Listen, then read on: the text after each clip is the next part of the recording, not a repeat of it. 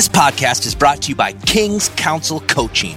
The mission of the King's Council is to help you discover, develop, and deploy your God given talents and abilities. In order to leave a legacy, you need to live your legacy of excellence through the five power pillars mental, emotional, physical, spiritual, and financial. Now, our programs are specifically designed to give you the blueprint and strategies that you need to gain an edge in the most important areas of your life. If you're an entrepreneur ready to upgrade your finances and align yourself with other powerful, kingdom minded men and women, visit kingscouncilcoaching.com to start your legacy of excellence today.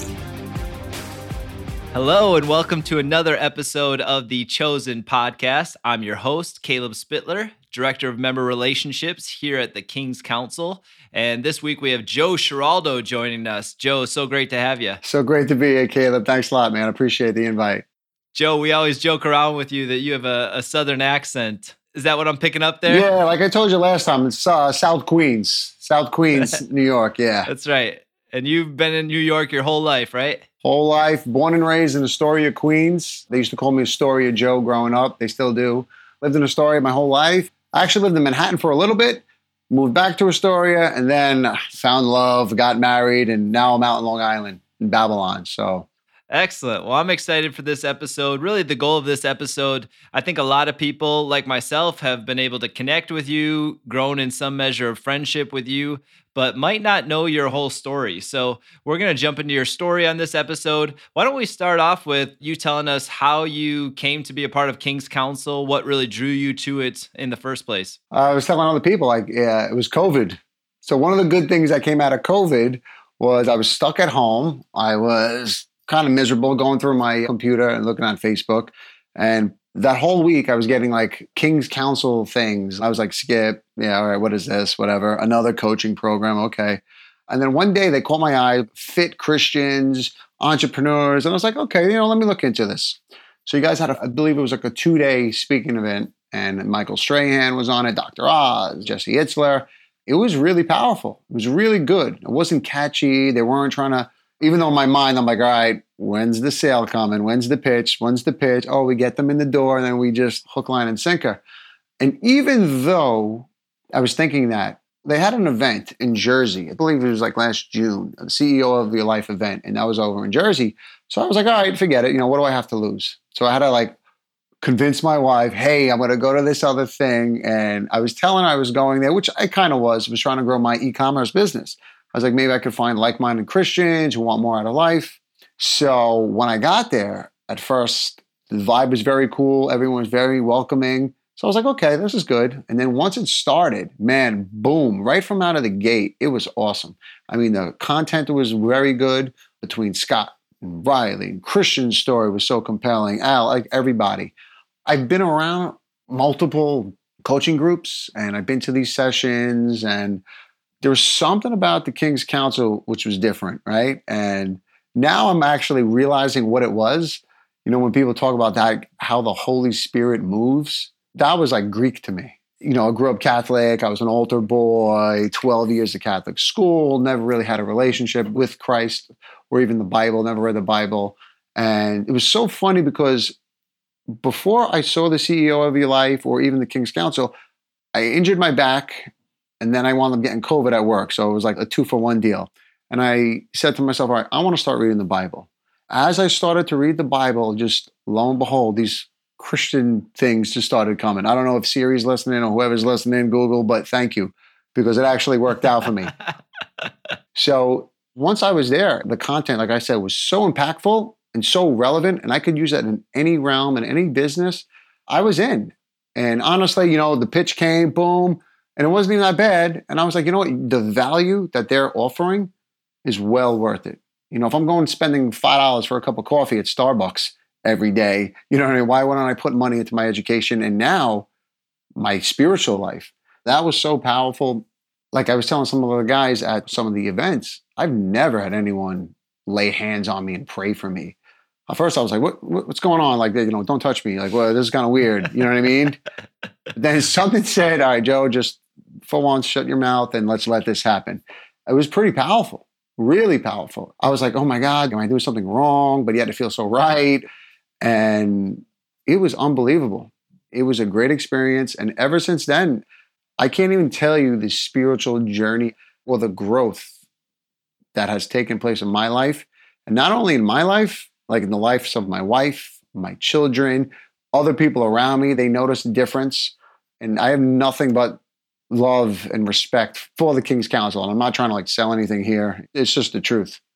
Now, obviously, you're really in great shape. You're physically fit. You've had a number of successes in your life, a family man, all those things. Was there one aspect or one piece of the puzzle that you kind of felt like was missing, or was it just the whole thing all together?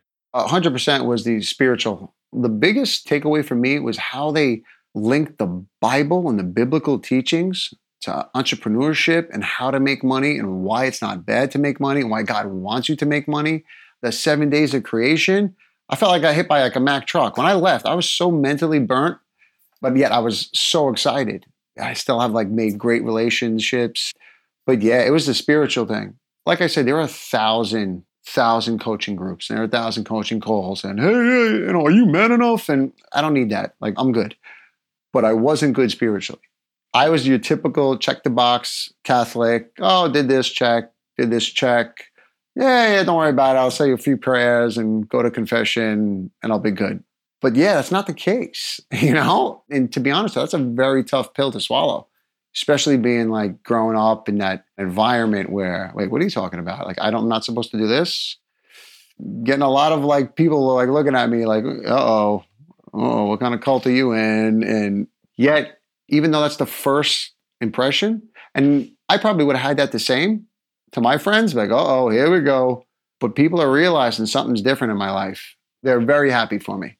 That's right. Yeah. I mean, I've had the privilege of watching some of that spiritual transformation happen in your life. I think one of the things I appreciate most about you is the way that you're willing to take that risk and ask questions and put yourself in kind of a vulnerable position because I think whether it's myself or a lot of people around you would look at you as, okay, New York City firefighter, certainly a man's man. But then, like you said, having to swallow that pill of, hey, I don't necessarily have it all together. And I'm still learning as well. Right. Thank you. Even of me being a fireman, I'm always learning. Things are always happening, things are always changing. Same thing in the world today. Things are constantly changing. And you have to change with it, but yet not lose the foundation Absolutely. So now I'm actually really curious. You and I have talked a little bit about your story, but yeah, I'm really curious about your upbringing. I love picturing you as an altar boy. yeah, if I could yeah. go back in time and watch that, give us a little overview of your backstory and your growing up years. Grew up in Queens. I have a uh, older sister, younger brother. I'm the middle child. I don't have that middle child syndrome. I say I'm the rock of the family. Yeah, went to Catholic school my whole life. Played football in high school two years I played in college for Stony Brook, and I had to make a choice become a fireman, right? They had a program, it was a fire cadet program, right? I've always wanted to be a fireman my whole life, right? My uncle was a fireman. I was destined for a copper fireman, right? And I actually done both of them. That's what it was. You grow up in the city in the East Coast, got to get a pension. You work hard 20 years, 25 years, and then you try to find a good side gig somewhere and drink beers with your buddies and complain about your wife and kids. That's how it was laid out for the most part. So I was playing college football, and my uncle said, Hey, listen, it's a great opportunity to become a fire cadet, but you had to go to a city school. I was 19. I was like, I ain't going to the NFL. Might as well try to start my career, which was probably one of the best moves I've ever done. Became an EMT. I don't know the exact date, but it was like three weeks prior to 9 11. So I was like 19 years old. I'm like, what's going on? I was playing college football. Now I'm in the back of an ambulance heading down to the Twin Towers. I'm like, boy, talk about a, a life change, you know? You know, and a lot of people are still like, oh, I know, how are you feeling? I'm I'm good. I guess everyone deals with things differently. Was it crazy? Was it an unbelievable experience? Yeah. I could go on and on about that and stuff like that, but became an EMT for two and a half years. Then I became a cop. So I was called an MTA cop. So we did the Long Island Railroad and the Metro North, which was a very well paid police department. But something always kept telling me, yeah, I don't care about the money. I want to be a fireman. Okay. So I went through EMS Academy, police academy. I was a cop for a year and a half, and then fire called me, fire department. So left, became a fireman, where everyone was like, "What are you crazy? You're leaving all this money? What are you allergic to money?" You know, but there was a passion, right? A desire, a drive. To me, best move I've ever done. It's pretty much shaped who I am. Yeah, so now I have total in the fire department 19 years. So I can retire next year. I'll be 41 years old. Who knows? We're going to see how far I go with this King's Council. In the fire department, I actually started boxing for them. I was like 30 years old. Fought in the Golden Gloves in New York 2012. I won the Golden Gloves in 2012. So I got to fight in Madison Square Garden three times, which is pretty cool. That's a funny story too, because when I was like 19 or 20, I used to do Muay Thai kickboxing. Because after football, I needed to hit somebody somehow. Now, here's another crazy part. So it was me, and growing up in Astoria is like the most culturally diverse, I want to say, neighborhood in like the world. They said like languages spoken in that five mile radius more there than anywhere. And so here I was, an EMT after 9 11, training with all Muslims, Arabs, Palestinians. It was Greeks, Croatians, Yugoslavians. So it was talk about your melting pot. I would fight one guy from China, one guy from Japan, a guy from Africa, Egypt, Morocco. It was unbelievable. So it was a great experience, but I did that for like three years, competed a little bit. Here I am, 30 years old. The fire department's hosting the World Police Fire Games. It's like the Olympics for cops and firemen from all over the world. New York was hosting it. I was like, all right, let me do something to represent my city. So they didn't have any kickboxing. I'm like, okay. Wrestling, I'm like, I've never wrestled before. I'm like, karate, who does karate? I'm like, boxing? I'm like, eh, let me give it a shot. I'm like, whatever. My hands are okay, I think. So I went down to the gym and started training, kind of kept what I've learned when I was younger. Did pretty well. I had a few fights. My first fight was in San Diego in the horse track where the surf meets the turf, kind of like a horse racing track outdoors. So I won that. And then the World Police Fire Games rolled around and I won that. I won the gold in that. So I beat a cop from Australia, a guy from Switzerland, and another guy from Holland. So I won the gold. And then from there, they're like, oh, why don't you try the Golden Gloves? Did that. And I had to fight five times to win the Golden Gloves. It was tough. It was in Madison Square Garden. Probably one of the best achievements I've done.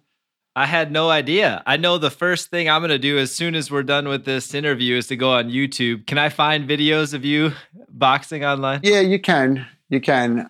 I was more of just like a grinder. I'd just get into your face and just, you know, keep coming forward. It's so funny, like typical fireman fashion. And here, and I'll give you like a perfect example. So here I am, I'm like 30. So my first fight was against a guy that won pretty much like the Golden Gloves, but for the city kids. Big guy, just moving, he's warming up. I'm like, I gotta fight this guy. So whatever, went out, I beat him. My second fight, I got sick. I had to fight the guy who he fought to win that tournament, right? Some kid from the Dominican Republic beat him. Third guy I fought was a guy who was training with Gleason's gym. He was a heavyweight that came down and was training with like pro trainers. Beat him. Fourth guy, Army Ranger. Okay. I've never been hit so hard in my life. I got hit and I felt it come like right out my feet. Right. Meanwhile, this guy like crushed the first two people, like legit knockouts, first round, done. Wound up beating him. Right. So I go through those four guys. So the guy I fight for the finals, of course, has to be an 18 year old kid in high school. Right. So now all the firemen are like, oh, would you steal his skateboard? Did his mom give him a little note? So you go through all this, you know, to win the biggest stage and still get your chops busted. I always laugh at it. Well, that's an amazing story. I had no idea. Yeah. But hey, I wanted to go back to at one point you mentioned that for you, it wasn't just about the money when you were making that career change, you had a passion. Talk to me about that. Like, what were you passionate about? I always love to like help people. Like, I know that sounds corny and cliche, whatever, but I don't know what it was because my dad wasn't like that. My uncle was. So, like, think about it. You know, we're the busiest fire department in the world, the biggest cities. I'm at the epicenter of this. How do I help? How do I give back? It's the craziest thing where people are like, wait, wait, you want to do that? And I'm like, yeah. You know, it takes a certain person, maybe I'm not all there, but do you want a really sane person doing that? I don't know. It was always just something within me. And the cool thing is, is that when I used to train in Astoria across the East River is the academy. You would see them sometimes take the recruits, which are called probies, out for runs. So when I was training one day, I'd say, one day I'll be over there. One day I'll be over there training. And I am there now, actually, currently teaching the fitness unit in the academy, running them, PTing them, doing that. So it's just cool how life works out. Absolutely. I do yeah. want to ask you about 9-11 because i mean you said that your career shaped you in a lot of ways but i mean this is obviously one of the biggest events in world history, probably the most significant event that I can remember in my lifetime. You're 19 years old, your whole world gets flipped upside down. Obviously, the city of New York, specifically your department, yeah. The entire eyes of the world are on you essentially and what you're doing. You're in the back of an ambulance driving downtown.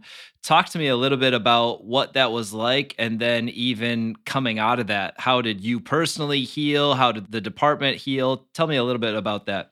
So going down there right i know i got like woken up. I think my mom called me. She's like put on the tv now right? So we called up and i was like oh my goodness the first plane hit. I call up my station they're like either get here get to any place as soon as possible quick just go so i was flying in blowing red lights, getting to the station. And then I think the second tower got hit at that time. So we are all new. And they were like, all right, they grabbed a whole bunch of us. You go in this ambulance, you go in this ambulance. And they would just went boom, right down, right? It's tough, right? Because everything is stopped, right? How are we getting through? How are we getting from Queens to Manhattan, now downtown Manhattan, which is even further? So screaming down there, I was just kind of like in the back, like, what's going on? Like, what am I going to expect? The senior people were like, all right, kid, just stick by my side listen up, because they were afraid too. They had no clue what was going on. But what was good was that when you deal with people who are, are experienced in that area, no matter kind of what you throw at them, they're going to be able to handle it. And luckily, I had good people with me. Boom, we got down there, and then you had to walk to the site because then that's when the second building came down. So, you know, you're dealing with all the rubble. The craziest thing is what I tell people is like, it was like walking on the moon. Everything was just covered. But then there was like an eerie silence and I'm walking around. I'm like, what in? I was just doing keg stands in college a few months ago. You know what I mean? And now I'm down here. Then you started hearing noises, right? Like people like screaming, we need help here, we need help there. Just massive piles of stuff. People, you know, looking for their loved ones, crushed ambulances, crushed cop cars. It was crazy. And the biggest thing was like you're always waiting for that secondary or tertiary attack, whatever the case is. So they got us into different locations and it was more of like a hurry up and wait like, all right, let's get people here. Now we need to figure stuff out. So I probably pretty much spent like the next two days, slept down there. And the funniest thing is they were handing out these little BS masks, you know, oh no, it's all right, the air is clean, the air is okay. And they fitted us for some like decent masks, but they only lasted like a few uses. But one of the best things that I saw down there, especially like the fire department and even the cops as well, no one cared. Honestly, no one cared what the hell they were breathing in. I'm going in and I'm digging somebody out. Like my brothers and sisters are in there. I don't care. I'll stay here all night. And that's what attracted me. All right, I need to be a fireman. You know, and it's so funny. Wow, I'm kind of getting a realization now after you just asked me this question. It's probably right then and there I saw the camaraderie. It didn't matter. You couldn't tell them to leave. They were not leaving under any circumstance. My uncle lost like 20 friends down there. We lost two people in our EMS station. Then the firehouse I went to lost two people. I know guys working at places lost their whole companies. Imagine going to a King Council event and then losing half the event like that, you know? That probably will bring me back to your question on why I wanted to become a fireman. And it's funny, I never even thought about it like that until you just asked me. One thing I look at it now, like why I'm kind of glad I got down there now and I just got to experience it. Luckily, I don't know, my lungs are still okay who knows what's going to happen in the future? Something may be laying dormant, whatever, which is another reason why I like to stay in shape. Like I was telling like Monica, my wife, I start seeing a lot more people who are passing away. Boom, weird cancer, dead, dead. You ask any one of them, would they change what they've done? No way. And that's something to say. That's pretty admirable. And I also did like how like other states and other countries came down for help. It's a real cool thing for humanity. Even though I know this is Satan's realm or Satan's world, there's still goodness that came from this. So, so what I heard you say is that one, you saw people coming together, um, but then what really impacted you was people essentially sacrificing, laying down their own lives or disregarding their own well being for the sake of someone else. And it sounds like that's really stuck with you through these 20 years that you've been out working that call that you felt on your life. Yeah. Yeah. Sorry.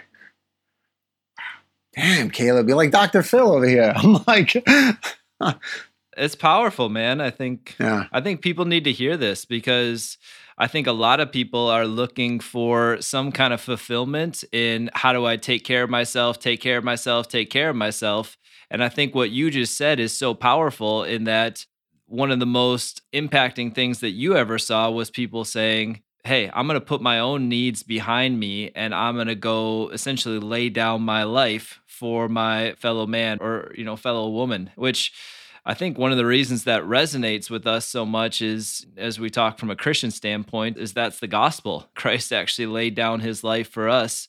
And then even we're called to lay down our lives for one another. So much honor and respect for you and really anybody in that type of service industry. Yeah, thank you. You know, I appreciate it. And I'm not trying to look for any like pats on my back or accolades because whether you got it or not, you know, we're going to do it anyway. What's the proverb, right? Greater hath than a man lay down his life for his brother's life. Yes. That always resonated with me. I had a great run and had a great experience. And now, but being around all different types of entrepreneurs and how much more of an impact I could have, mm-hmm. that's kind of exciting too. My new chapter. What's my new? Boom. I'm good at what I do. I love it. It gets me going. My network is huge. And I get to shape the new guys coming on, but I still want more. Is it kingdom building? that's one thing that the King's Council really opened my eyes to and my wife's to. Even as you come into some of these new chapters, I think that's something that you're going to take with you. I mean, that is just who you are, is that you are going to give yourself fully to helping others. So let's talk about that next chapter. What are you excited about these days? You know, when you look at 5, 10, 20 years from now, what's kind of caught your attention or what are some of these new endeavors that you're excited about? So, uh, my new excitement besides my wife and kids always is the fact that so my wife and I are going to be launching Montessori schools. It's a homeschooling method. Like in any business, right? You find a need, provide a solution. So yes, we're doing that, but the best part is that we're bringing Christ into the solution. All right? So it's going to be a Christian base. We're going to teach the Bible and yet help families, right? Because that's one thing that we saw that's kind of lacking not just families, kids, the media, everywhere. So if we could take back our kids' innocence and kind of like show them the goodness of God and show them have Christ in their life and more values, what better way to give back? So we started this in our school, Kingdom Montessori. So that's the name of our group. It's Kingdom Montessori because everything we do now going forward is going to be kingdom based. If it took us this long to figure this out, it's all in God's time and He had it planned out. And we're now with COVID, with these vaccines and stuff like that, whether you're pro or against, it's the fact to give parents an option. Okay. No one wants to stick their kid. Well, I'm not going to say no one, but majority of people don't want to stick their, their child with the unknown vaccine. They're looking for answers. They're looking for help. Kingdom Montessori, we have the help. Okay. So we provide that for them. And now parents can actually still keep their jobs, work from home, or do whatever. They don't have to worry about homeschooling? Do I have to compromise my morals? Do I have to compromise my values? So we're just so blessed. And it's funny because you know my wife was always saying like I know I want to do something that helps. It's going to be good. I know it's going to be big. So throughout COVID, something good came from it. Another thing came from right. COVID just keeps changing your life for the better. I'm telling you, yeah, yeah. No, I say that a little bit tongue in cheek. Obviously, I know it's challenging for many, many people. But yeah, you said you see a need and then you provide a solution. Talk to me about that need. Why is there such a need for education right now, for private education? We have the Common Core that they're teaching, critical race theory, taking God out of pretty much everything, these gender studies. You could be whatever you want this day or that day. I'm sorry, God made man and God made woman our heart goes out to people who are confused or are stuck. Lucifer could work in many different mischievous ways, you know? We're just tired of people having to swallow that pill where big government tells us what to do. We're in an opportunity now that we could provide a service for those people that are hungry, that are needed and kingdom building, we feel so blessed. We're going to take this by storm. Yeah, you're right in the heart of it. Really, what you're describing to me is that you don't want the world teaching our kids morality. Like, you don't want the world being the ones to say, this is how you should live. And actually, really, if you take a closer look at education, which I'm sure you have, true education actually starts with the Word of God. It's actually God teaching us morality, and that needs to be our starting point. I saw a quote today that said, Educate the boy, and you won't need to discipline the man. Exactly. Which essentially just means that all these issues that we have in society, if we can actually catch it in childhood, if we can educate these young people, it's really one of the primary ways that we're going to transform society is not by punishing people. Is the prison system going to save society? I don't think so. But I think the education system, if we can train up these young minds, I do think that we can have significant, even world impact. I totally agree. It all starts with what? Starts with the children, right? It's sad how, like, just governments, especially in New York, how it incentivizes couples to not be married. So one of the biggest problems between, you know, kids dropping out of school, broken household, when you have riots promoting let's break up the nuclear family, that's a problem. It starts with the family. And once that happens and you have a good education system with it, coupled with it, and another thing too is that the Kingdom Montessori, we're not trying to teach kids to be robots. Sit down, answer to a bell, go on, next topic, sit down, boom. That's not how the real world exists. Yes, it does, but those people are stuck in what they call the rat race. And that's what we're trying to avoid. Most of the people who are just marching to the beat of the government are those that are stuck in this rat race. I want my kids to be free thinkers. Yes. Man, I'm with you. I'm with you, heart and soul. I'm always looking for where's God moving? What's the move of God? Because I don't believe that we as humans, even at least us Christians, we're not necessarily the initiators. I believe that God initiates something and then he calls his people to jump into what he's doing. And two of the big moves of God that I'm seeing is one in the marketplace. I believe that there's a move of God happening in the marketplace right now. And two, I believe that there's a move of God happening in the education system that God is starting to expose some of these things, even putting some of those indoctrinations aside, even just the way that we teach kids. We're kind of oftentimes, just to what you just said, not producing free thinkers. We're usually producing people that do what you're told, follow the instructions, get an A plus, but we're not necessarily producing creators. We're not necessarily producing entrepreneurs. We're producing employees. Go work a corporate job as opposed to being creative, challenging different things, having a critical mindset. This is just the beginning of what God is doing in and through you.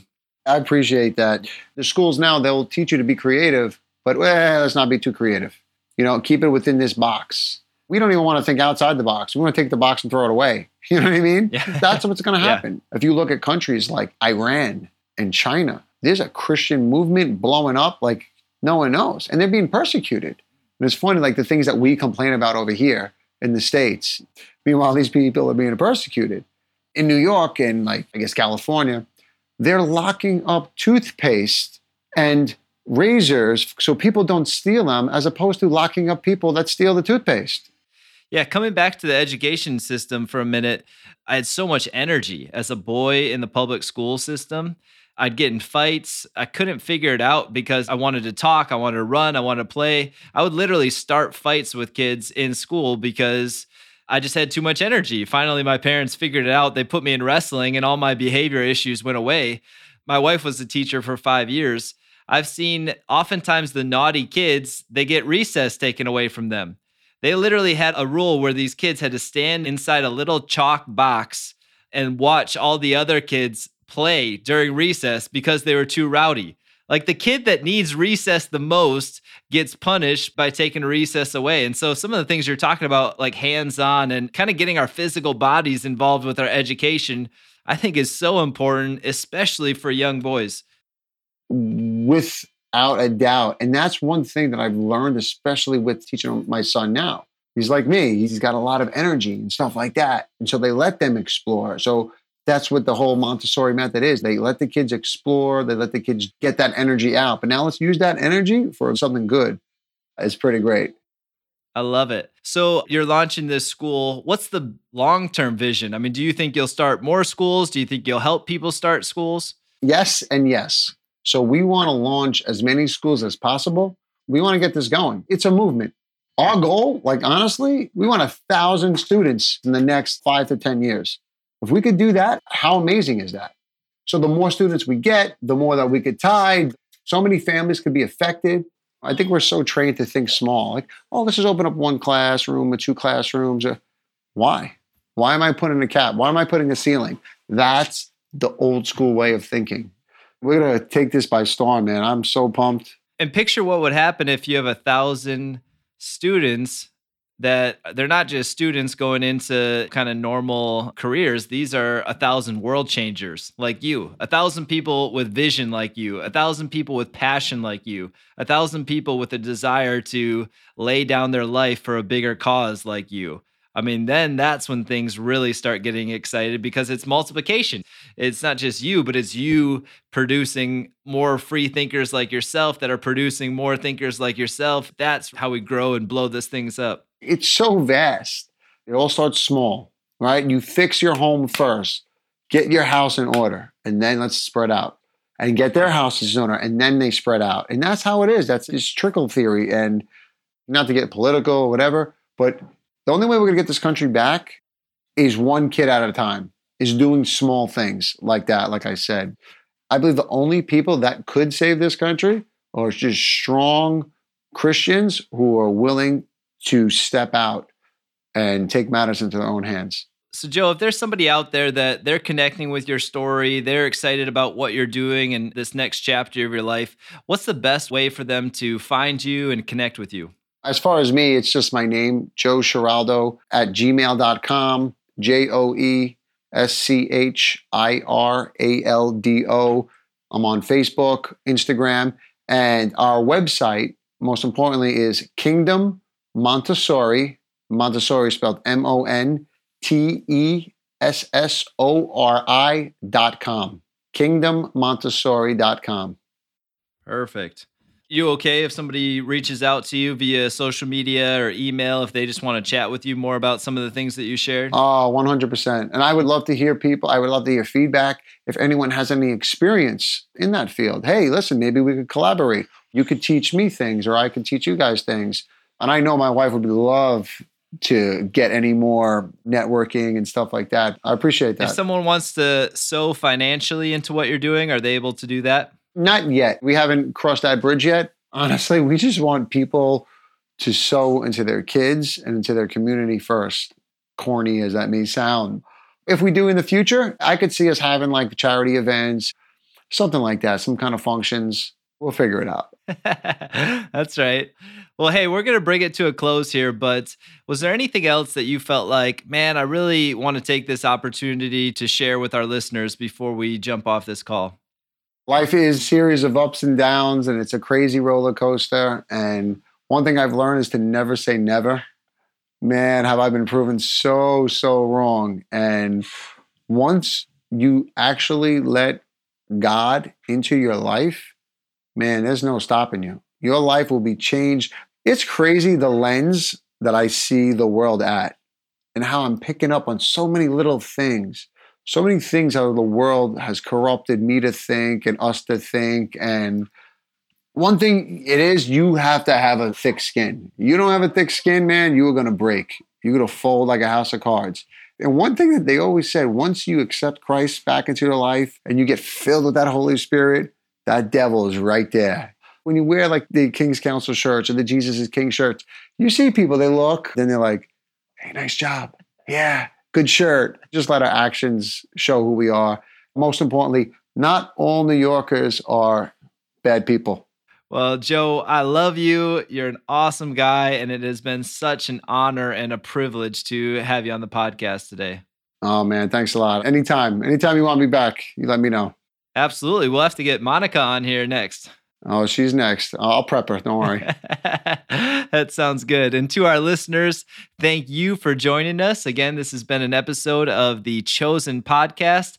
I'm your host, Caleb Spittler, and we will catch you on the next episode. Thanks for tuning in to this week's episode of the Chosen Podcast, powered by the King's Council. If you loved what you heard, give us a follow and a five star review on Spotify and Apple Podcast. You can also watch this podcast and much more on our YouTube channel at youtube.com forward slash King's Council Coaching.